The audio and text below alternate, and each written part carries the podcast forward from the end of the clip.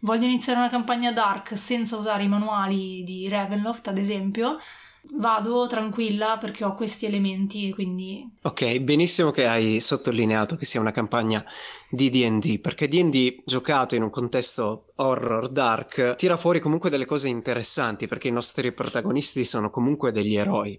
Quindi mm-hmm. dobbiamo tenere in considerazione che degli eroi affronteranno delle minacce in un contesto dark fantasy. Mentre salite i gradini della torre che scricchiola e geme sotto il peso dell'oro accumulato in secoli, sapete già che dovrete affrontare un drago, ma questa volta sono due. E hanno un microfono.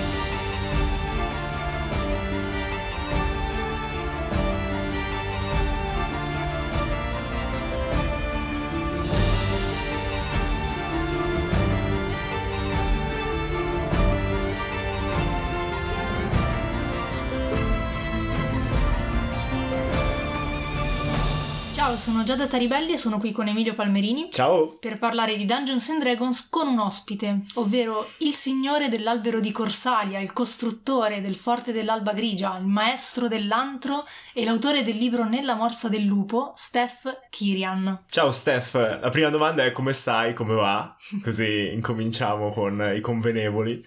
Ciao ragazzi, mamma mia che introduzione, adesso si aspetteranno chissà quali discorsi incredibili. Ah, pure giocatore di ruolo, ah, complimenti.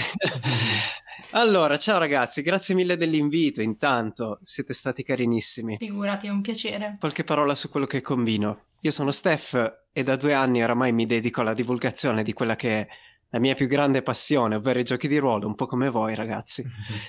E in particolare condivido consigli per Game Master sul mio canale YouTube e da luglio del 2019 ho deciso di aprire un podcast che si intitola L'antro del Dungeon Master, quindi possiamo tranquillamente dire di essere colleghi. Noi in questo primo segmento di questo podcast eh, solitamente rispondiamo a una domanda di, da parte dei nostri ascoltatori, ma quando c'è un ospite, come in questo caso, è lui il fortunato a rispondere alla domanda.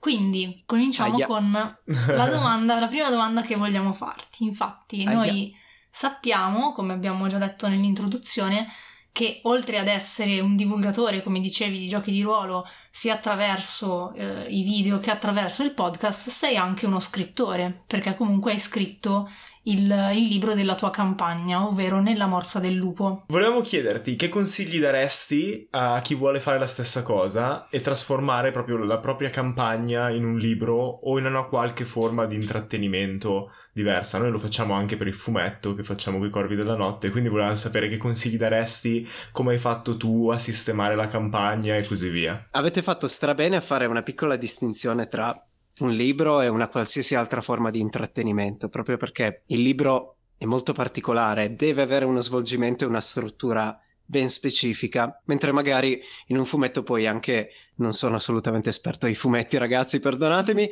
ma immagino che lo svolgimento e la struttura possa cambiare.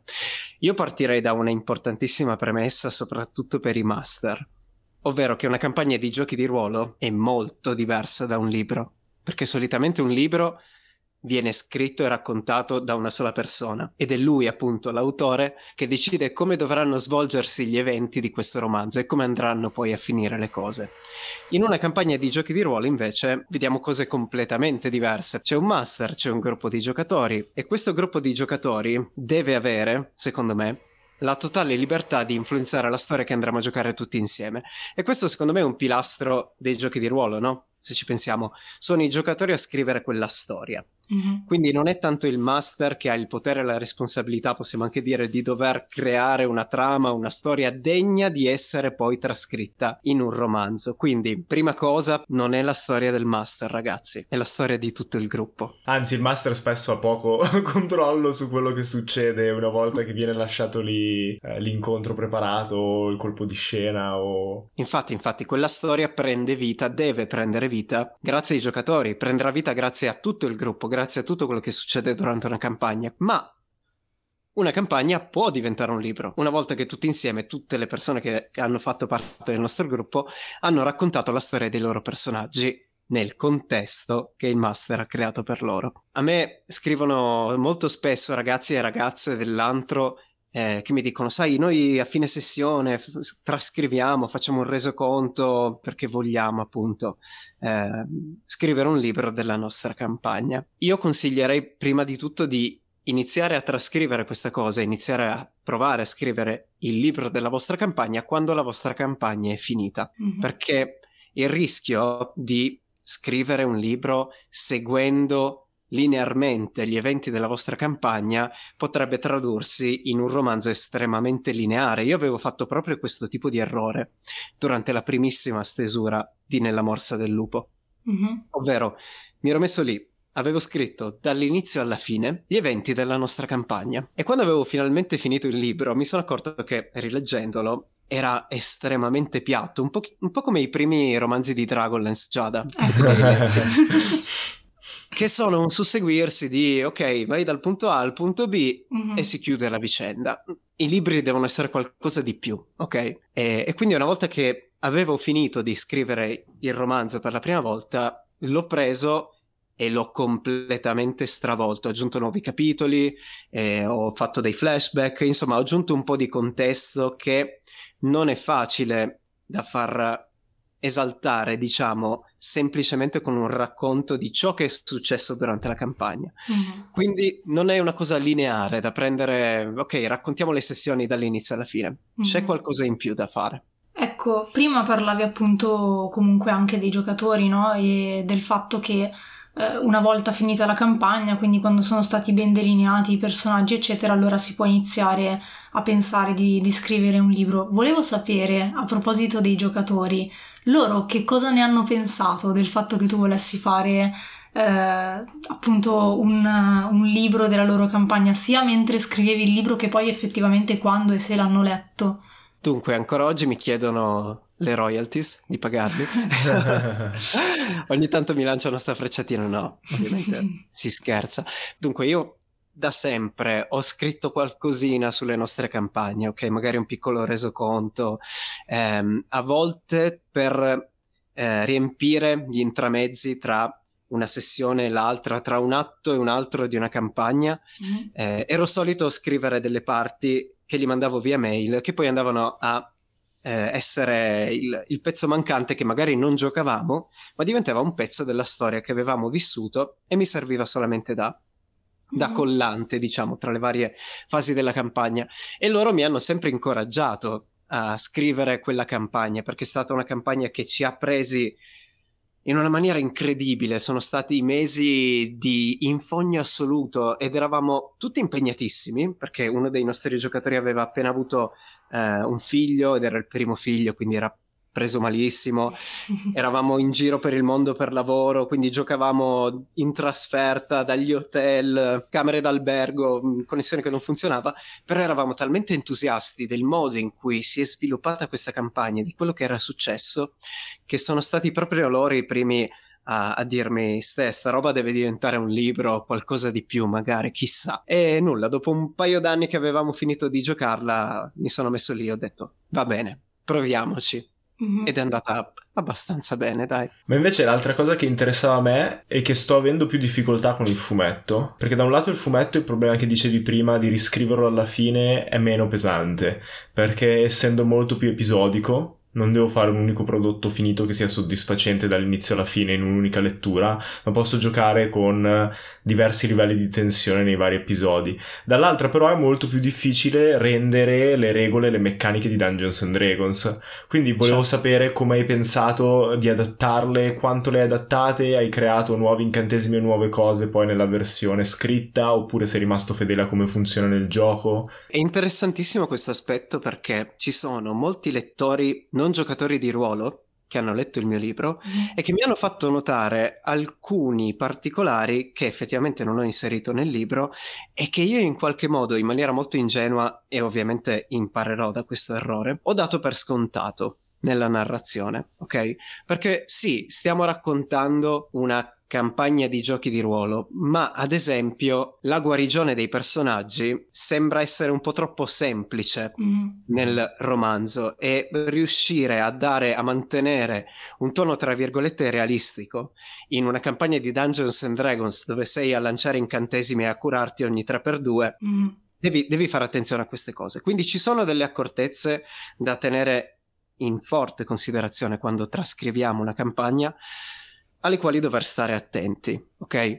Eh, tu mi hai parlato di, di, regole, di razze, ad esempio di incantesimi. Io ho cercato di essere abbastanza fedele al mondo di Dungeons and Dragons. Ovviamente ho dovuto cambiare alcune cose, come ad esempio i nomi delle razze, i nomi dei luoghi, perché noi abbiamo giocato questa campagna su Ravenloft mm-hmm. e ovviamente non potevo citare i domini di Ravenloft non potevo citare le razze, e altrimenti avrei, avrei violato i diritti d'autore della Wizard of the Coast e mi avrebbero salassato. Sì. E quindi ho modificato queste parti qui, ho creato delle razze personalizzate, ho creato un mondo a sé stante, un mondo ad hoc per, per questo romanzo, e, ehm, però ci sono comunque alcune citazioni che possono essere facilmente colte da chi mastica giochi di ruolo all'interno del romanzo, dal compagno animale del, del druido agli incantesimi del necromante, che era un necromante del terrore, perché giocavamo in 3.5, ad esempio, il personaggio di Rexir. Ci sono tante piccole accortezze che ho inserito nel testo che ti fanno capire che Dungeons and Dragons ma che non te lo dicono. Mm-hmm. Non uso mai termini specifici. Facendo un fumetto basato molto sulla metanarrazione, uso semplicemente invece gli incantesimi di D&D e, e i personaggi sono in grado anche di dire gli slot incantesimo se serve. Certo, Quindi, certo, certo. Da quel punto di Infatti vista è curiosissimo, facile. è curiosissimo quello che fate perché eh, voi entrate dentro al gioco, ok? Quindi il lettore sa di essere in una sessione di Dungeons and Dragons, lo sa per certo, e ci sono elementi del, del fumetto che gli dicono, gli fanno proprio vedere e toccare eh, questi, questi aspetti tecnici del gioco. Nel romanzo ho preferito proprio eliminare tutto questo. Ci sono degli aspetti che avrei potuto sviluppare meglio e me ne sono reso conto solamente mesi dopo la pubblicazione, ma ovviamente grazie ai vari feedback che ti arrivano dalle persone, dai lettori, ho fatto tesoro di tutto quello che mi è stato detto in questo periodo per continuare con il secondo volume. Allora possiamo chiudere il primo segmento e mandare la pubblicità. Torniamo fra poco.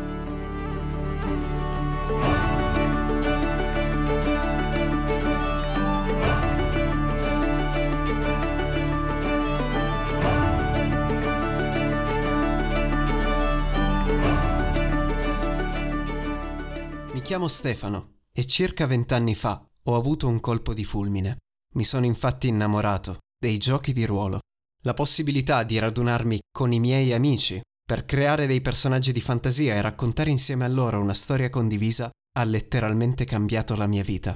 Devo tantissimo ai giochi di ruolo.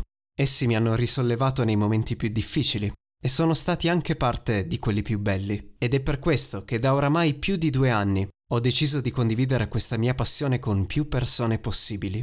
Per questo è nato l'antro del Dungeon Master, un podcast dedicato alla condivisione delle nostre esperienze con il fantastico mondo dei giochi di ruolo. Sull'antro del Dungeon Master, giunto ora alla conclusione della sua seconda stagione, troverete più di 90 episodi dedicati a spunti per avventure, ai consigli per la narrazione e a tutto ciò che serve per rendere l'esperienza dei giochi di ruolo più leggera.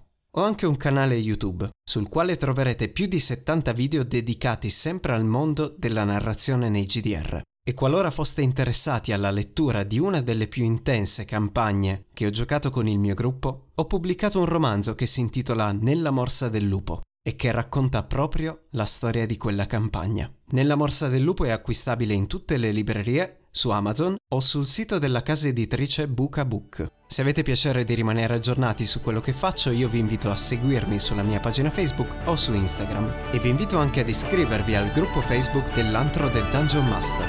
A presto, ciao!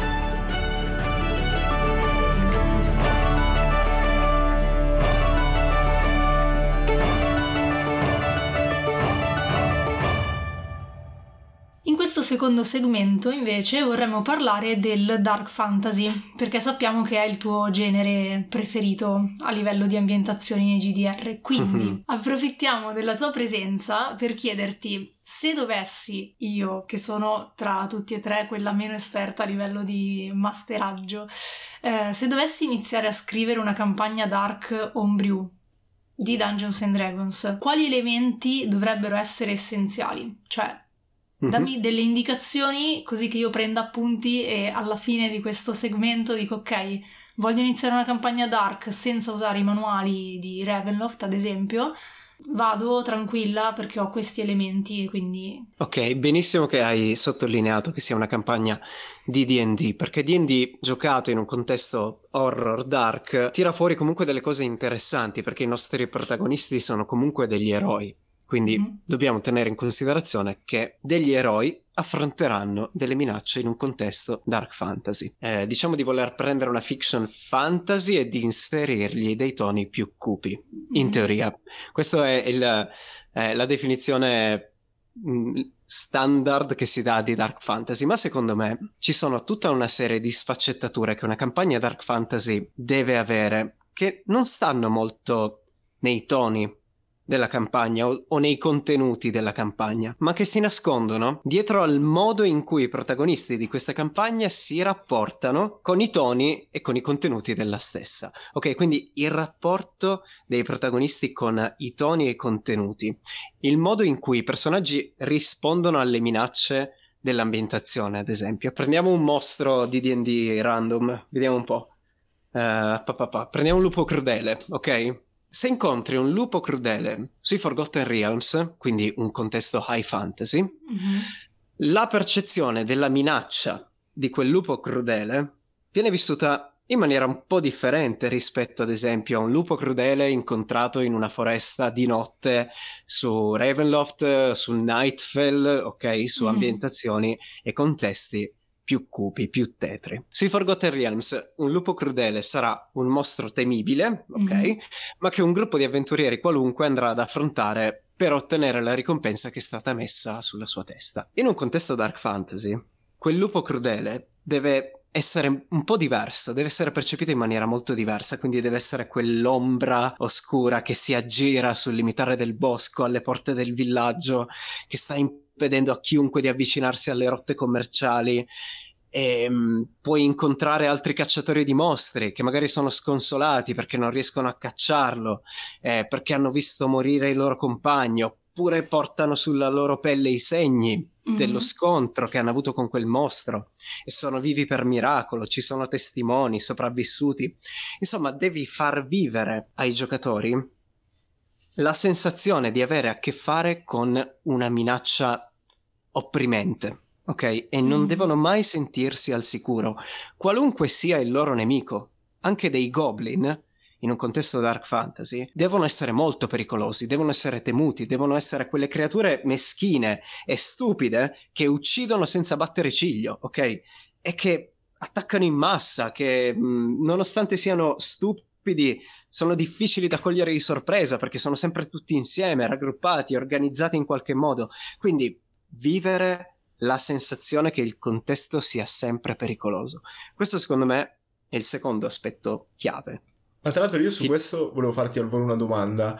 Ehm, perché una cosa che mi ha stupito la prima volta che ho letto eh, La maledizione di Strad è che ti dicono fin dal primo istante chi è Strad e cosa fa, mentre invece io l'avrei gestito molto di più come appunto una- un'ombra nella notte per le prime fasi, cioè avrei lasciato scoprire molto più lentamente eh, Certo. il mostro. Ok, Mm, l'avrei certo. lasciato molto più indistinto. E questa è una cosa che mi ha sempre più mi ha sempre stupito e non so quanto è legato al fatto che appunto è ehm, gothic horror e quindi ha ripreso più un'idea di, di Dracula che sai fin dalle prime pagine che c'è qualcosa che non va in Bram Stoker Mm. oppure se semplicemente è per adattarlo al mondo di Dungeons and Dragons. Quindi tu di solito come fai? Preferisci dare subito le informazioni, o abbastanza informazioni per sapere cosa affrontano o è proprio una gestione diversa dell'informazione rispetto a una campagna tradizionale? Ti dà tante opportunità di rivelare Strad. Tu lo puoi usare in tantissimi modi differenti Strad in quella campagna, infatti mi piace un sacco anche per questo, come viene presentato nell'avventura. Personalmente, nella mia campagna, ora che sto giocando Curse of Strad, i personaggi non hanno assolutamente avuto a che fare con Strad, ma Strad è questa ombra che aleggia su tutta Barovia, ok? È è la voce che si sente nell'oscurità, è l'ombra stessa che cammina nella notte. È, è un nemico che è percepito, ma che è invisibile, costantemente presente in qualunque luogo, ma che ma al quale non può essere data una forma fisica, almeno questo fino a questo momento dove siamo arrivati al quarto livello, siamo partiti dal primo. Uh-huh. A me piace mantenere questo genere di velo che circonda l'antagonista di vedo non vedo, ok? Uh-huh. Di minaccia incombente è sempre presente, un po' quello che dicevo prima, no? Se ci pensi. Sì, quindi se ho intuito bene è l'idea di creare un'aura praticamente attorno all'antagonista, ma che può essere l'antagonista vero e proprio della campagna, ma può essere anche, come dicevi, il gruppo di goblin o eh, un lupo, eccetera, eccetera. Cioè l'idea è eh, faccio in modo che appunto, come dicevi prima, non si sentano mai al sicuro perché li riempio di voci, leggende eh, su ciò che possono incontrare in modo da appunto alimentare un'aura attorno a delle creature che poi magari di fatto sono anche facili da affrontare, ma nel momento in cui io ti ho terrorizzato, cioè come veramente il lupo cattivo che si racconta ai bambini, no? Esatto. Ok. Diciamo figo. che dovresti, secondo me, trasmettere mm-hmm. la sensazione che il male può vincere okay. ed è il favorito, può avere la meglio e parte in vantaggio, ok, rispetto agli eroi. Mm-hmm. Quindi Dungeons and Dragons, eroi come protagonisti che devono affrontare un male, ma il male è in vantaggio, il male è il favorito di questa sfida. Figo. Infatti okay. noi, noi, Barovia l'abbiamo giocata eh, nella modalità trita carne, mm-hmm. loro avevano un riposo lungo in una settimana e riposo Bravissimi breve in ragazzi. ore. Bravissimi. Perché eh, così... Non mi ricordo quando, quando, ne ho parlato di questa cosa, ma ho citato proprio questa, mm-hmm. questa regola alternativa. Io su Ravenloft giocherei solo con quella regola. Eh, sì. Ok. Eh, qualcuno potrebbe dire, eh, ma snaturi la quinta edizione perché Varicten's Guide to Ravenloft ha un'impostazione high fantasy rispetto al low magic al quale siamo abituati. High fantasy è la, la parola sbagliata, perdonatemi. Sì, è un altro eh, livello high magic, High magic, mm-hmm. ok. Ravenloft, Ravenloft è un'ambientazione in cui c'è tanta magia in quinta edizione, a differenza delle edizioni precedenti dove lanciare un incantesimo, prima di tutto non era detto che l'incantesimo funzionasse e secondo venivi visto come una strega, ok? Come un fattucchiere quasi. Mm-hmm. Perché la magia era vista con enorme scetticismo nelle vecchie edizioni. Adesso so, sto divagando verso Ravenloft, fermatemi, vi prego. No, è interessante come cosa in realtà, perché adesso io invece sto mh, progettando la prossima campagna, sempre del, del, nostro gruppo di amici, e volevo fare un genere completamente diverso, quindi volevo fare un gruppo di ladri, anche se non sono ladri per classe ma per mestiere, e sta, sto decidendo di applicare comunque la stessa regola, perché... Mm è vero che limita molto di più i giocatori, ma è anche vero che a livello di narrazione semplicemente se ce n'è bisogno puoi far passare una settimana, però li mette comunque sulle spine e quindi okay. tutte quelle campagne dove hai bisogno di inseguirli e tenere la pressione alta, dove sanno che se fanno un errore succede qualcosa di negativo, anche se non è per forza dark o grim dark o qualsiasi altro genere del genere, funziona molto meglio rispetto che ok, ci fermiamo qui, smettiamo di esplorare, dormiamo per otto ore Chiaro, e recuperiamo tutto. Sì, C'è una cosa che può venirti in soccorso da questo punto di vista puoi sempre chiederti se sia Dungeons and Dragons il gioco migliore per giocare quello che vuoi giocare. Eh, ma con lui è difficile convincerlo del contrario. No, ah, yeah. la, mia prima ah, arg- dici... la mia prima argomentazione è che ho speso, ormai ho un patrimonio di 400 euro in manuali e quindi non ho intenzione di spendere altri soldi finché quell'investimento non mi è ritornato in qualche modo. Eh vabbè, dai. Ne spendi 40, ti prendi Blades in the Dark e puoi fare quello che vuoi fare. Benissimo, tra l'altro. Tornando sul, sul tema principale, che sennò poi i master iniziano a scambiarsi idee tra di loro. Um, e altre meccaniche particolari che inseriresti a, oltre a questa qui del, del riposo, insomma, del riposo lungo, come dire, mm, non so come chiamarla. Allungato. Allungato, ecco. Sì. Oltre a questa, ci sono altre meccaniche che secondo te eh, sono interessanti da inserire in un contesto dark? Dunque, io tempo fa provai ad inserire delle meccaniche homebrew in una campagna di questo tipo in D&D quinta edizione, ma mi rendevo conto che emergevano poco, ok? Mm-hmm. Venivano esaltate poco, proprio perché D&D è un gioco in cui siamo tutti eroi, tutti felici e contenti ed, ed è difficile far uscire veramente questo, questo, mood, ma non è impossibile, ok? Ci sono mm. delle mood, si, mh, mm, delle, delle, mod, pardon, che si possono anche scaricare, era uscita una versione del regolamento hardcore per D&D Quinta, eh? devo ancora finire di leggerlo, può essere interessante da, esplo- da esplorare, dategli un'occhiata. Ehm, due meccaniche che avevo inserito in una mia vecchia campagna erano uh, le conseguenze legate ai colpi critici. Ok. Quindi se subisci un colpo critico si tira un D20 e c'è un effetto negativo che può essere semplicemente visivo o può essere incapacitante per un piccolo periodo all'interno del combattimento e l'altra ombrio che avevo inserito era legata appunto ai livelli di affaticamento. Mm-hmm. Ovvero in base alla percentuale di punti ferita del tuo personaggio tu ricevevi un livello di affaticamento o addirittura un colpo critico ti causava un livello di affaticamento. Ok. Okay. Quindi avevo inserito queste due meccaniche che possono funzionare. Io le ho testate, ripeto, funzionano. Eh, però se cerchi quella roba lì, ripeto, non è detto che sia D&D il gioco mm-hmm. che, che, stai cercando di giocare, ecco. Mm-hmm. Beh, allora, visto che ci stiamo spingendo verso questo versante, eh, quali altri giochi consiglieresti, oltre a Blades in the Dark, che tra l'altro non abbiamo ancora provato, ma sono super curiosa di provare, quali giochi consiglieresti per un'ambientazione, per un'ambientazione dark? Ok, Blades lo consiglio per una fiction, un po' come diceva Emilio, ok? Mm-hmm. Con ladri, furfanti, colpi da okay. portare a termine, così, questo tipo, perché è veramente, veramente fantastica.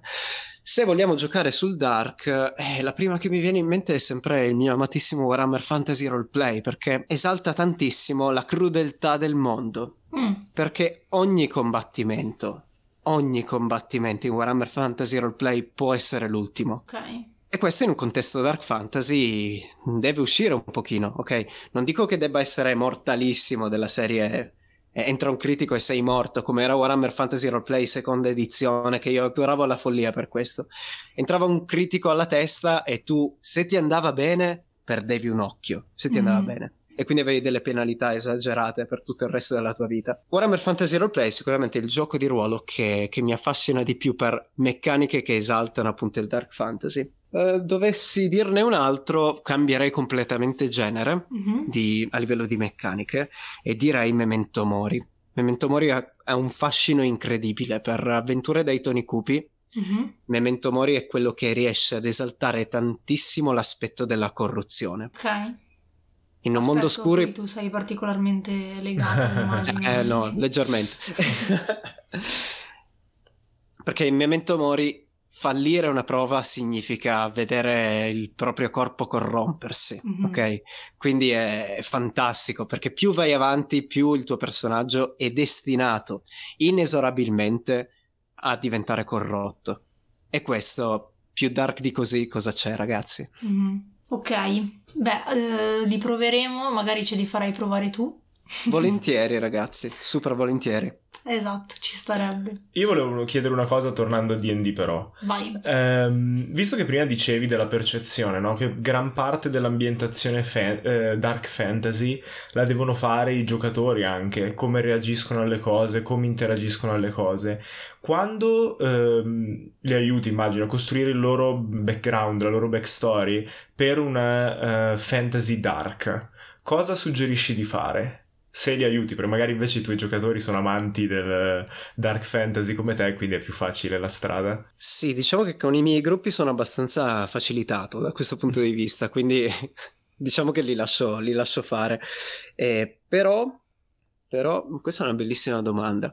E, guarda, possiamo chiedere a Giada quello che abbiamo fatto per la voce della corruzione, come ti sei trovata a creare Carket, perché alla fine tu hai creato, hai creato un personaggio fantastico, caratterizzatissimo, hai scritto un background fantastico e la cosa importante secondo me e, riuscire comunque ad esaltare gli aspetti che i giocatori hanno scelto per il loro background e gli aspetti caratteriali del loro personaggio attraverso il contesto che poi tu master porti in gioco attraverso i toni cupi eccetera eccetera mm. tu già da, da, questo punto di vista cosa avevi colto di, di strano? Allora, ma così su due piedi cosa avevo colto di strano mi viene difficile rispondere. Ehm, io sono partita da un'idea, cioè dall'idea di portare un personaggio in realtà abbastanza divertente, tra virgolette. Poi giustamente eh, Steph mi ha detto ci sta, che sia un personaggio che comunque magari va anche a spezzare quella che può essere eh, il tono che altrimenti è sempre cupo della campagna. Ma no. Però no, però, però comunque... Però comunque Bravo, deve, essere, deve essere anche cioè, nel tono della campagna, nel mood della campagna. E quindi da lì ho detto ok, devo dargli comunque un passato più tragico, cioè non deve essere proprio il tipo allegro che fa battute, anche perché già ho scelto un bardo, quindi probabilmente Steph si è anche spaventato per questa cosa. E, e niente, quindi in realtà poi da lì ho cercato più che altro di lavorare sul background e su un passato che fosse tragico e fresco. Ecco, questa è una cosa che forse Steph mi ha aiutato a cambiare, il fatto che rispetto a come l'avevo scritto io all'inizio, eh, erano cose successe anni e anni prima e quindi forse non, era, non c'era ancora quel trauma così fresco, uh-huh. come invece poi abbiamo deciso di, eh, di finalizzare, nel uh-huh. senso che poi dopo aver parlato e aver deciso qual era anche più il mood della campagna, quale poteva essere la trama generale, eccetera, abbiamo sì. detto forse è il caso eh, di far sì che sia un evento ancora molto fresco, che sia una ferita che non sia ancora chiusa, perché esatto. così comunque è un personaggio molto più manipolabile. Esatto, okay. c'era un aspetto nel background di Carket che si rifletteva sul personaggio presente. Mm-hmm. Okay? La sua storia passata aveva portato a delle conseguenze, infatti Carket era un personaggio subdolo, mm-hmm. era un approfittatore, lui truffava le persone di Jurmen per guadagnare i soldi necessari a pagare un eventuale riscatto mm-hmm. per liberare la sua famiglia, riscatto che lui pensava di dover pagare, ma che io non, non gli avevo assolutamente detto eh, se riuscissi ad accumulare una somma di denaro allora forse la tua famiglia sì, sì. potrebbe essere liberata. Non era successo questo, tu avevi mm-hmm. definito quell'aspetto mm-hmm. lugubre, meschino, malvagio di Carket un compromesso al quale lui ha scelto mm-hmm. di scendere pur di rivedere la sua famiglia. Mm-hmm. Ok, quindi c'era questo aspetto subdolo che io in qualche modo ti avevo inculcato. Mm-hmm. Fai sì, un po' il cattivo, sì. fai un po' il cattivo. Sì, Perché? Perché deve esserci una scintilla di oscurità in ogni personaggio, anche nel paladino più luminoso in una campagna dark, secondo me. Mm-hmm. A meno che non si voglia uccidere il paladino al primo episodio per far capire subito qual è il tono. No, però è interessante come cosa, perché poi io invece come Dungeon Master tento sempre di trasformare ehm, le idee generali che ho in tabelle, no? O comunque elenchi puntati per fare le cose e quindi questo potrebbe diventare per fare un background dark devi avere un successo, un fallimento e una falsa speranza, che potrebbe essere comodo per dare una base per costruire un background, no? Come Carca, sì. dici, magari sta avendo anche successo nel guadagnare i soldi, ha fallito in qualche modo e la falsa speranza è quella di salvare. Interessante. Secondo me ogni personaggio dovrebbe portarsi dietro una piccola cicatrice, ok? Mm-hmm. Un torto, un, um, qualcuno che gli ha fatto qualcosa di male, mm-hmm. ok? E non dico che debba essere sempre alla ricerca di vendetta per forza, ok? Perché eh, la vendetta può essere un movente abbastanza semplice per, per dare il via a un'avventura, ma eh, una ferita nell'animo che si trascina anche nel presente del personaggio è interessante da fare sviluppare. Come colmerà quella ferita quel personaggio? Mm-hmm. Si allargherà questa ferita, si riaprirà, guarirà, chi lo sa. Poi è interessante anche costringere i giocatori ad avere tutti una relazione con la stessa domanda. Per esempio, questa cicatrice, proprio dire, devi avere una cicatrice psicologica, qualcuno ti ha fatto qualcosa perché ti permette di fare world building prima ancora di dire, di dire una sola parola. Sai che è un mondo dove le cose negative succedono e succedono spesso e quindi tutti hanno qualcosa che gli è stato fatto.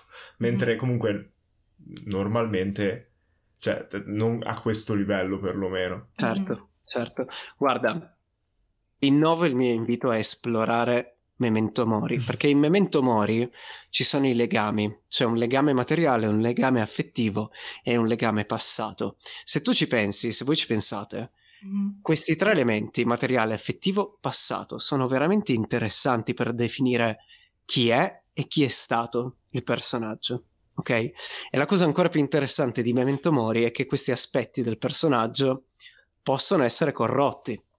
Ok? Mhm. Possono capitare cose spiacevoli a quei legami se il giocatore sceglie volontariamente di corromperli. E questo è un altro aspetto interessante, cioè la, la totale libertà, la totale agency di un giocatore di poter cambiare anche degli aspetti del suo passato, rinnegandoli o trattandoli con fanatismo, mh, avendo un'idea completamente differente rispetto ai fatti che sono avvenuti in passato. Insomma, è interessante. Tanti cercano di rendere semplice l'aspetto del background, di dargli meno importanza. Io sono sempre convinto che il background sia una fetta importante di ogni personaggio.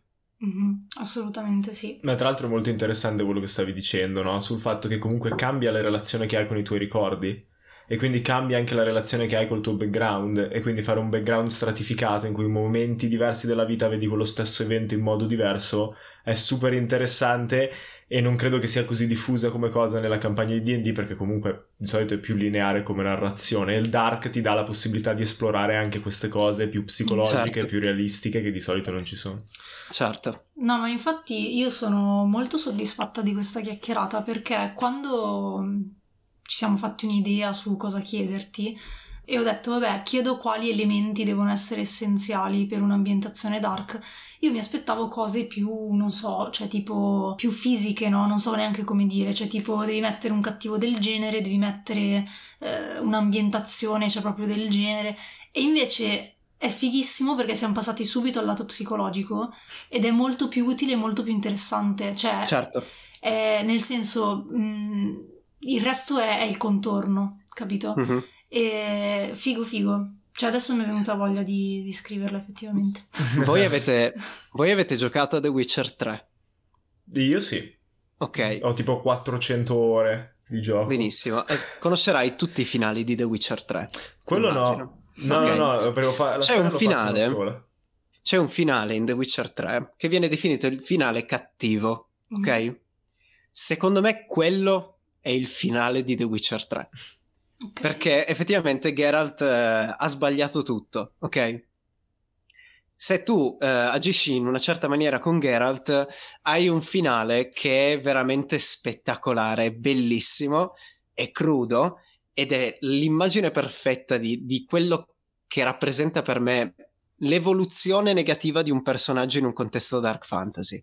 È bello, bello, bello, bello. Andatevelo a vedere se non avete il tempo di giocarlo. Se invece avete il tempo di giocarlo, non, non vi dico di giocare a tutti i costi un Geralt cattivo che prende scelte sbagliate, ma il finale è interessante. Prima o Quando- poi. Quando prima o poi, esatto, quando prima o poi lo, lo giocherò, allora... Comunque, per concludere, eh, noi volevamo fare questa cosa con tutti gli ospiti, che è di fare una domanda uguale per tutti e avere un po' la, la tua e poi quella di tutti gli altri.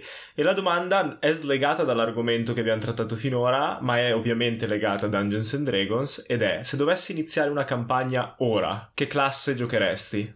Ah. Uh, domanda difficile. Chierico. Chierico. Oh, Ok. come mai? Direi chierico. Io ho una grande passione per i chierici e per i druidi. E tra tutte le classi di Dungeons and Dragons, le mie due preferite di quinta edizione, le mie due preferite sono il Warlock e il Chierico. Mhm. In questo momento avrei una grandissima voglia di giocarmi un personaggio eh, clericale, diciamo, molto legato a una divinità, perché io adoro follemente il legame tra i personaggi di Dungeons and Dragons e le divinità. È proprio una cosa che mi ha sempre affascinato.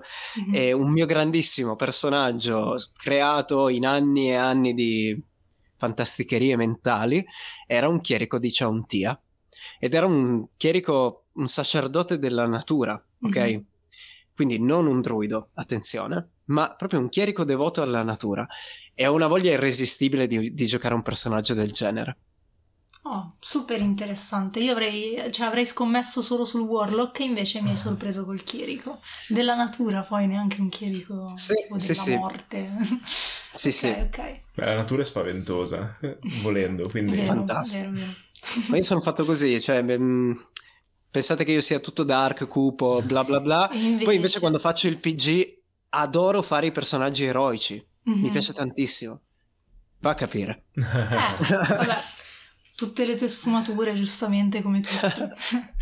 Va bene, allora noi ti ringraziamo Steph per essere stato con noi e invitiamo gli ascoltatori, qualora avessero delle domande, eh, a farle come al solito alla mail draghi.microfono.gmail.com o al mio profilo Instagram, non lo ripeterò una seconda volta, è inutile che fai quella draghi.microfono.gmail.com o sul mio profilo Instagram Giada di Ruolo, che non serve ripetere perché ormai è facile da, da imparare, oppure sul profilo Instagram di Steph, Steph Kirian, dove appunto se avete domande di approfondimento da fare o consigli da chiedere per scrivere il vostro libro eh, fantasy sulla vostra campagna o per iniziare una campagna dark potete bombardarlo di domande. ci sono, ci sono, ci sto. Benissimo. Challenge accepted. E quindi passiamo all'ultimo segmento che è quello dell'ultimo quiz. L'ultimo indovinello. L'ultimo di indovinello questa di questa stagione. Bene. Grazie ragazzi, a presto. Ciao. Ciao ciao.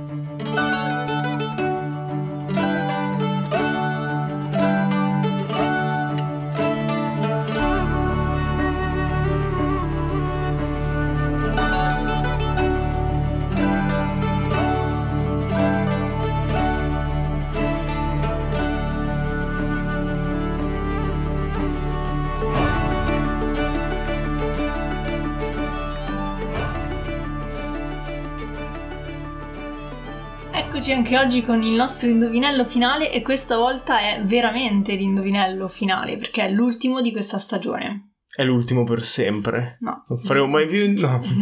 no, soltanto per questa stagione.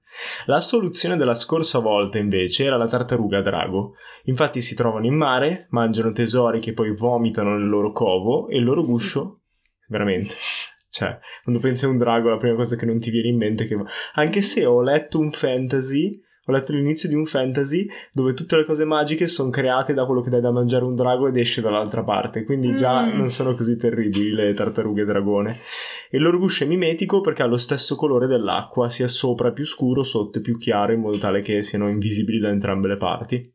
Ok, come dicevo questo sarà l'ultimo indovinello, infatti nel prossimo episodio, l'ultimo episodio di questa stagione, vi daremo la soluzione dell'indovinello che stiamo per farvi e in più vi daremo anche la classifica finale con i primi 5 che saranno i 5 premiati da Owlwood Gaming, il nostro sponsor. Essendo l'ultimissimo indovinello, gli indizi saranno. Essendo l'ultimissimo indovinello, gli indizi saranno più difficili e avrete solo due tentativi per rispondere correttamente. Quindi ponderate bene quale mostro sia questo. La sua pelle è molto famosa, ma non tutti sanno che è ricoperta di cellule sensibili alla luce che gli permettono di vedere il calore delle sue prede. Di solito è da solo, ma recentemente è stata pubblicata la versione Colonia in un manuale ufficiale di Wizards of the Coast. Si dice che sia stato creato dai maghi per combattere i cacciatori di tesori. Bene? Questo, Questi- questo è bello come mostro. A me Sì. piace un sacco. Questi erano i tre indizi, come abbiamo detto avete due possibilità per rispondere, quindi mi raccomando pensateci bene, avete tempo Due fino- settimane. Esatto, fino all'uscita dell'episodio 29 e noi in qualche modo riusciremo a editare il tutto e ad annunciarvi chi, Chi è- sarà chi è il il vincitore, vincitore, anzi sì. i vincitori.